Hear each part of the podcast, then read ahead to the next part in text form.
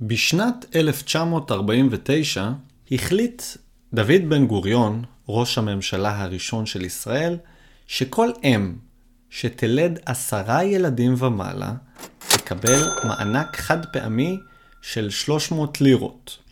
לירה היה המטבע של ישראל בימים ההם לפני השקל. באותו זמן, בן גוריון אמר שכל אם שלא יולדת לפחות ארבעה ילדים, היא כמו חייל שמשתמט מהצבא. משתמט הוא חייל שלא מתגייס לצבא. עידוד הילודה הצליח. בהשוואה למדינות המערב, ישראל היא המדינה הכי צפופה.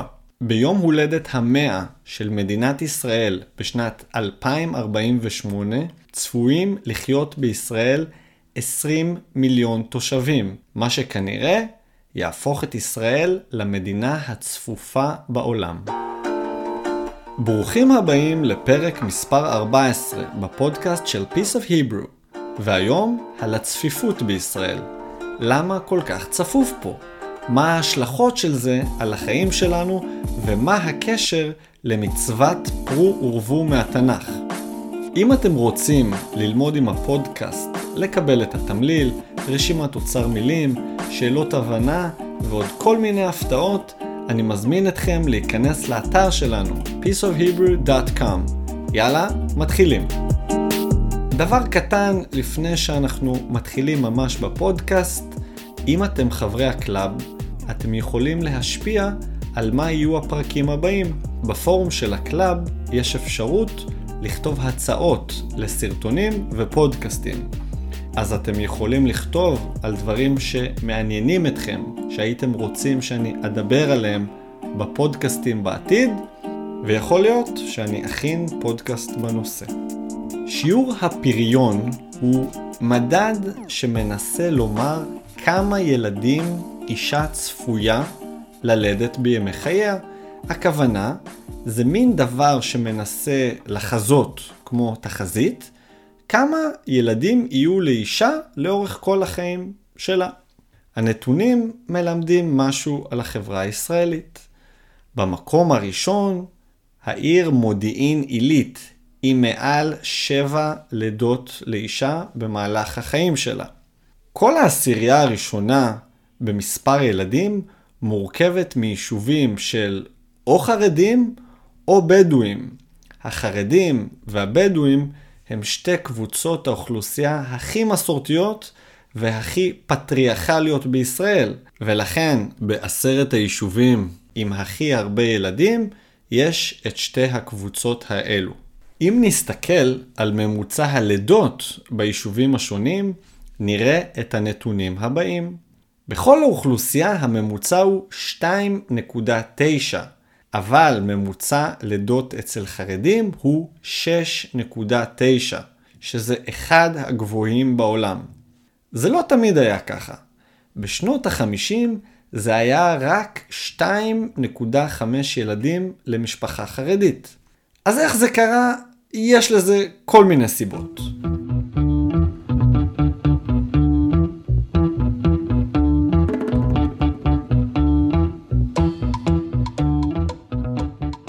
סיבה מרכזית אחת היא עידוד ילודה על ידי קצבאות. קצבה היא סכום כספי שהמדינה נותנת למשפחה על כל ילד שנולד. דווקא באוכלוסייה הערבית יש ירידה בכמות הילדים. בשנות ה-50 היו תשעה ילדים למשפחה, כיום מתחת לשלושה ילדים. תביאו, שלושה תביאו, ארבעה ילדים. תקבלו שיכונים, כניסה ומטבח ושני חדרים קטנים. תביאו ארבעה, תביאו חמישה, תביאו שישה ילדים. תקבלו הנאה וכבוד מקרובים, אתם אוהבים ילדים. ילדים זה שמחה, ילדים זה ברכה. ולכם יש לב של זהב, כתוב בתורה, אולי בקרה, לכו תשאלו את הרב. ילדים, זה שמחה. זה היה קטע מתוך השיר "ילדים זה שמחה" של להקת הברירה הטבעית. השיר נשמע כמו שיר שמח וכיפי, ועד היום אפשר לשמוע אותו באירועים, אבל בעצם, אם מקשיבים טוב למילים של השיר, השיר הוא שיר אירוני, על כך שהמדינה והממסד מעודדים המון ילודה, אבל בעצם גורמים לחיי עוני אצל משפחות מרובות ילדים. מה ההשלכות של כל כך הרבה ילדים בממוצע למשפחה בישראל? אני אתייחס לכמה גורמים. דבר ראשון זה הדיור. ישראל היא מדינה קטנה, אבל מדינה שגדלה בקצב מהיר מאוד. הקצב המהיר הזה דורש הרבה בתים, בניינים, ובמדינה קטנה אין הרבה שטח. לכן, המחירים של הדיור מאוד גבוהים בישראל. יש ביקוש מאוד גבוה לדיור, אבל אין הרבה היצע. זאת אומרת, אין מספיק מבנים כדי להכיל את כל האנשים. הדבר השני הוא פקקי תנועה. פקק תנועה זה מצב שכאשר אתה נוסע בכביש, אתה כמעט לא זז, הרכב שלך תקוע. מצב הפקקים בישראל מחמיר משנה לשנה. אמנם יש יותר כבישים, יותר מחלפים ויותר אמצעי תחבורה, אבל זה לא מספיק כדי לעמוד בביקושים כשהאוכלוסייה גדלה בקצב כל כך מהיר.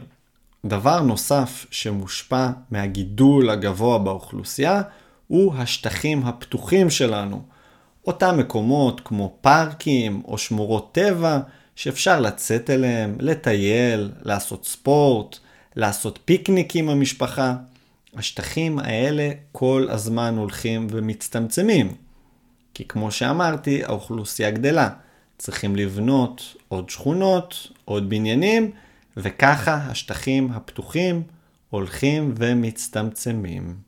השפעה נוספת היא על מערכת הבריאות. יש עומס מאוד גדול בבתי חולים, במרפאות. אוכלוסייה שגדלה בקצב כל כך מהיר צריכה עוד בתי חולים, עוד מרפאות, עוד מיטות אשפוז, אבל בלתי אפשרי לעמוד בקצב הגידול בישראל ולגייס את כל המשאבים כדי למנוע את העומסים הכבדים במערכת הבריאות. דבר אחרון שאני אתייחס אליו הוא מערכת החינוך. בישראל ניתן לראות כיתות שיש בהן 40 ילדים בכיתה. כן, שמעתם נכון? 40 ילדים. אני לא יודע כמה מהאנשים שמקשיבים לי עכשיו היו אי פעם מורים או עמדו מול תלמידים. אבל יש הבדל עצום אם אתה מלמד כיתה של 30 תלמידים או כיתה של 40 תלמידים.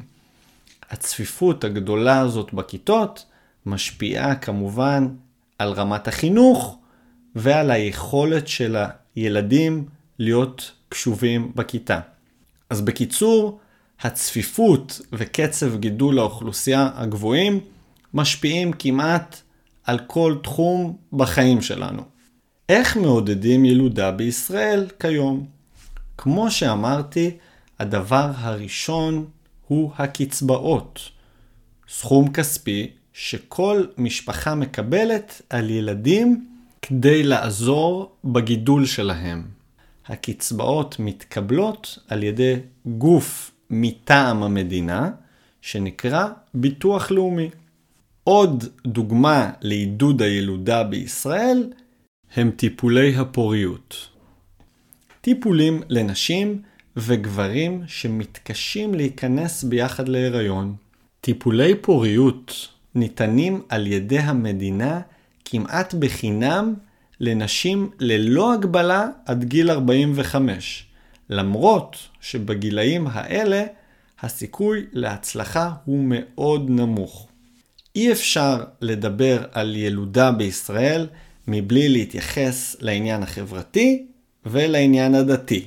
זה ממש לא רק כסף וקצבאות וטיפולי פוריות.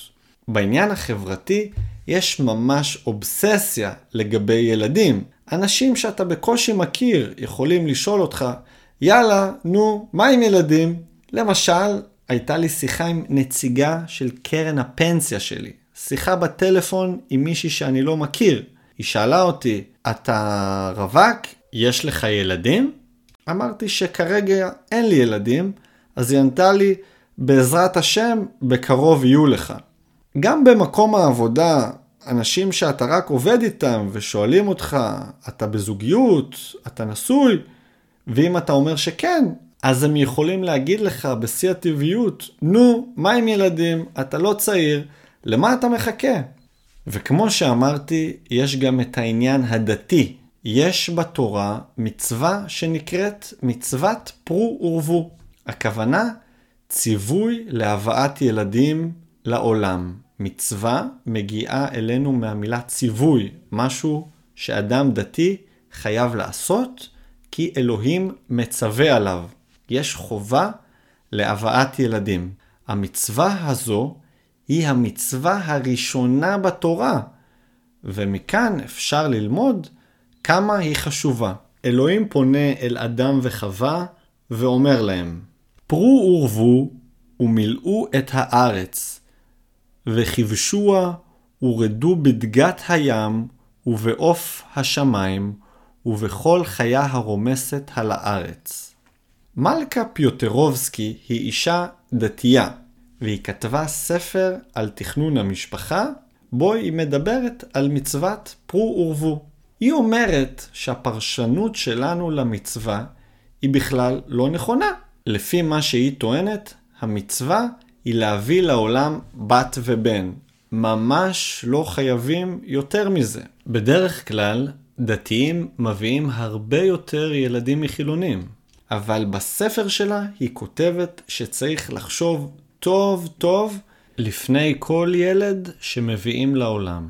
ובפן הכלכלי, דוקטור אייל רוטנברג, חוקר במחלקה לכדור הארץ באוניברסיטת תל אביב, אומר את הדברים הבאים: המדינה לא צריכה לממן ילדים מעל שני ילדים למשפחה. זאת אומרת, המדינה כן תעזור בגידול הילד ותשלם קצבאות, אבל עד שני ילדים.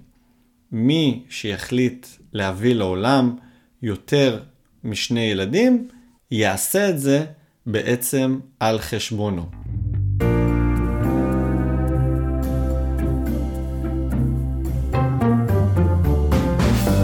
אז מה יהיה העתיד מבחינת הצפיפות בישראל וגודל האוכלוסייה? אני לא יודע. כמו שהבנתם, יש המון גורמים שמשפיעים על מספר הילדים שיש למשפחות ועל הצפיפות שתהיה כאן בעתיד. אז כמו שאומרים בעברית, נחיה ונראה. זה היה הפרק שלנו היום על הצפיפות בישראל. מה גורם לה ומה ההשלכות על החיים שלנו. ניתן להקשיב לפרק בכל האפליקציות השונות בהן אתם מאזינים לפודקאסטים, וגם באתר שלנו peaceofhebrew.com. נשמח אם תשתפו עם חברים נוספים שלומדים עברית. ככה אנחנו יכולים להגיע לעוד אנשים. אם אתם רוצים ללמוד לעומק עם הפרק, לקבל את התמליל, שאלות הבנה, רשימת אוצר מילים, פורום לשאלות ועוד, אנחנו מזמינים אתכם להצטרף ל club שגם נמצא באתר שלנו. ב club גם תוכלו להביע את דעתכם בנוגע לצפיפות, ילודה ומה המצב במדינה שלכם. אני מבטיח להתייחס לכל התגובות של מי שיכתוב לי ב club. נתראה בפרק הבא, יאללה ביי.